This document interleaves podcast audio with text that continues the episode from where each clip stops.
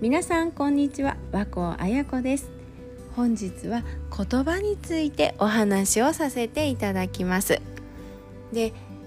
実はこのあやラジオ今回で4回目なんですね。始めてから4回目になりました。でここまでの3回では第一印象についてお話をさせていただきました。表情だったりですとか、えそういうものについてお話をしてきたんですけれども今回は言葉をテーマにお話をしていきます。で、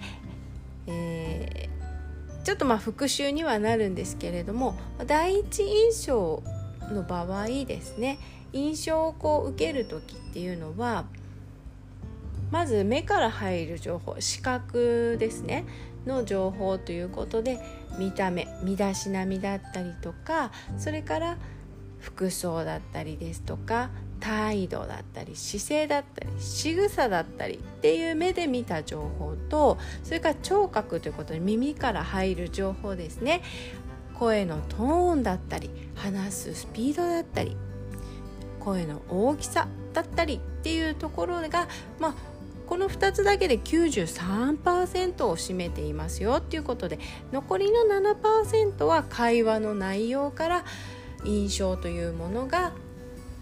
影響してくるんですよっていうお話をしました。でそれはまあ第一印象なので3から7秒の中でねその言葉お話の内容っていうのもなかなか難しいと思うんですけれどもその後こう会話を進めていく上での印象っていうのはやはりこの言葉というものが影響してくると思うんですね。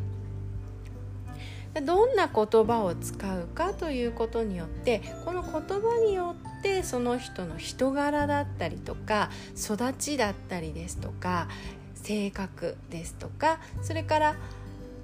まあ、会社であれば仕事であればどんな会社なのかっていう会社の程度も分かるわけですよね。どんな言葉を使うかによってえそういったものが全て判断されてしまうっていうことなんですね。なのでとても大切になってくるんです。この言葉で人生を左右してしまうことすらあるんですよね。よくあの時にあなたに言われたあの一言で私の人生は変わったのよなんて聞くことがありますけれども何気なく言った一言で相手の人生を大きく変えてしまうなんてこともあるわけですねこの言葉によって人生も変えてしまうことがあるわけですそして相手の方を傷つけてしまうこともあればすごくこう喜ばせることもできるわけですよね。なのでこの言葉っていうのはどんな言葉を使うかということによって大きくあの相手の方に対する影響もそうですし自分自身に対する影響も大きく変わってくるっていうことなんです。でその言葉について今日はちょっとお話をしていきたいんですけれどもまず使っていただきたいのは丁寧な言葉ですよねこれはもうもちろん丁寧な言葉をなるべく使っていただきたい。でこの丁寧な言葉っていうのもあの正しい日本語で使っていただきたいんですね、まあ、こういろいろねこうテレビ見てたりしてもそうですしいろんな方とお話ししててもそうですけれども一見すごく丁寧なお上品に聞こえるんですけれども日本語としてちょっと敬語が間違っていたりですとかなんかちょっと言葉これはちょっと違うぞっていう時がたまにあるんですよね。まあ、なので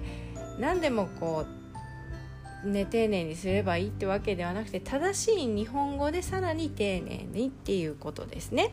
それから、えー、なるべくプラスの言葉を使ってくださいっていうことなんですマイナスな言葉、まあ、悲観的だったりとか、まあ、ちょっと気持ちがこう沈んでしまうような言葉をねいつもこう発され発する方っていうのはお会いするたんびに例えばなんだろうなまあ不平不満だったりですとかあともう私なんてもう何にもできないんだよとかね、えもう本当今疲れてるんだよなんていうね毎日そんなことを聞かされると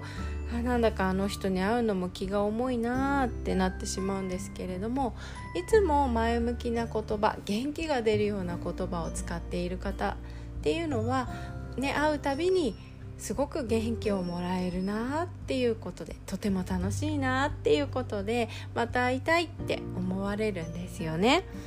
ですのでなるべくプラスの言葉を使うそしてこのプラスの言葉を言うことによって自分にも暗示がかかって大丈夫私は大丈夫って言えば大丈夫な気がしますしね私は何もできないって言ったら、まあ、できないわけですよね。まあできないできないと言いつつやってみたら意外と簡単だったみたいなこともありますけれども、まあ、ただこれ自分にね暗示をかけてしまうっていうこともあるのでなるべくプラスの言葉を使っていきましょうっていうことなんですね。でポイントとしてはマイナスなことも言ってしまう時あると思うんです。もこれはしょうがないです。言いたい時あります。なんですけれども最後プラスで締めくくるとだいぶ印象が変わってくるんですね。変わることがあります。なので、まあ、それをね上手に利用してなるべくマイナスなことを言ってしまったらプラスの言葉で終わらせるっていうのも意識されるといいと思います、まあ、例えば美味しいお料理を何か食べました。えこのお料理とっても美味しかったけど盛り付けがいまいちだったねっていうのとこのお料理盛り付けはいまいちだったけど美味しかったねっていうのとでは同じものを食べて同じ感想を言っているんですけれども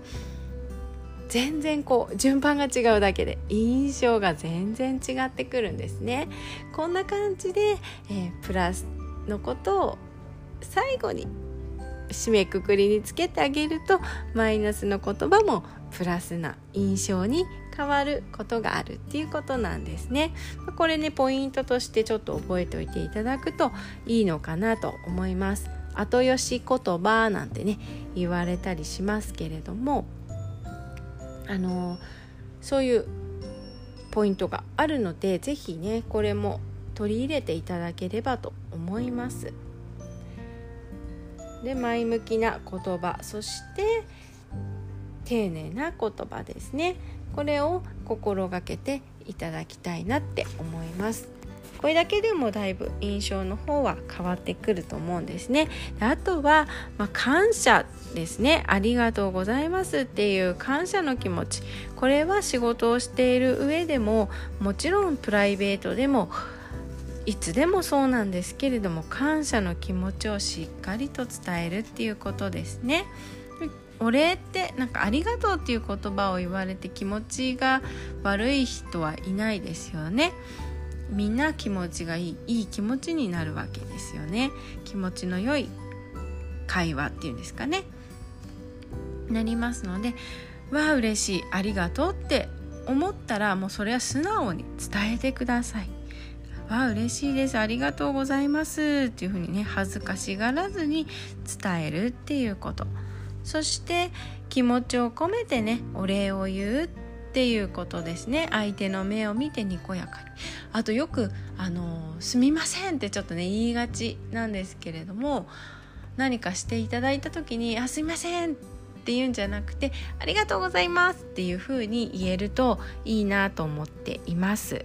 すみません。ついついね言ってしまうんですけれども言われた方はやっぱすみませんって言われるよりありがとうございますって言われた方がなんだかね嬉しいですよね。なんかその人のために何かできたんだなっていう気持ちになるので是非この感謝の気持ちっていうのはもう口癖にしてもいいぐらいですね。伝えていただきたいと思います。ということで本日は言葉についてお話をね少しだけさせていただきました。また敬語とかそういったものもお話をしていきたいのでまた別の機会にご紹介できればと思いますが本日のポイントとしましてはプラスの言葉を使いましょうっていうこと。それからなるべく丁寧な言葉遣いをしましょうね。そして正確なね日本語でっていうことですね。そして3つ目が感謝の気持ちをまあ恥ずかしがらずに伝えましょうっていうことです。この3つのポイントを本日お話しさせていただきました。それでは今日はここまでですね。ありがとうございました。またお会いしましょう。それでは失礼いたします。和光彩子でした。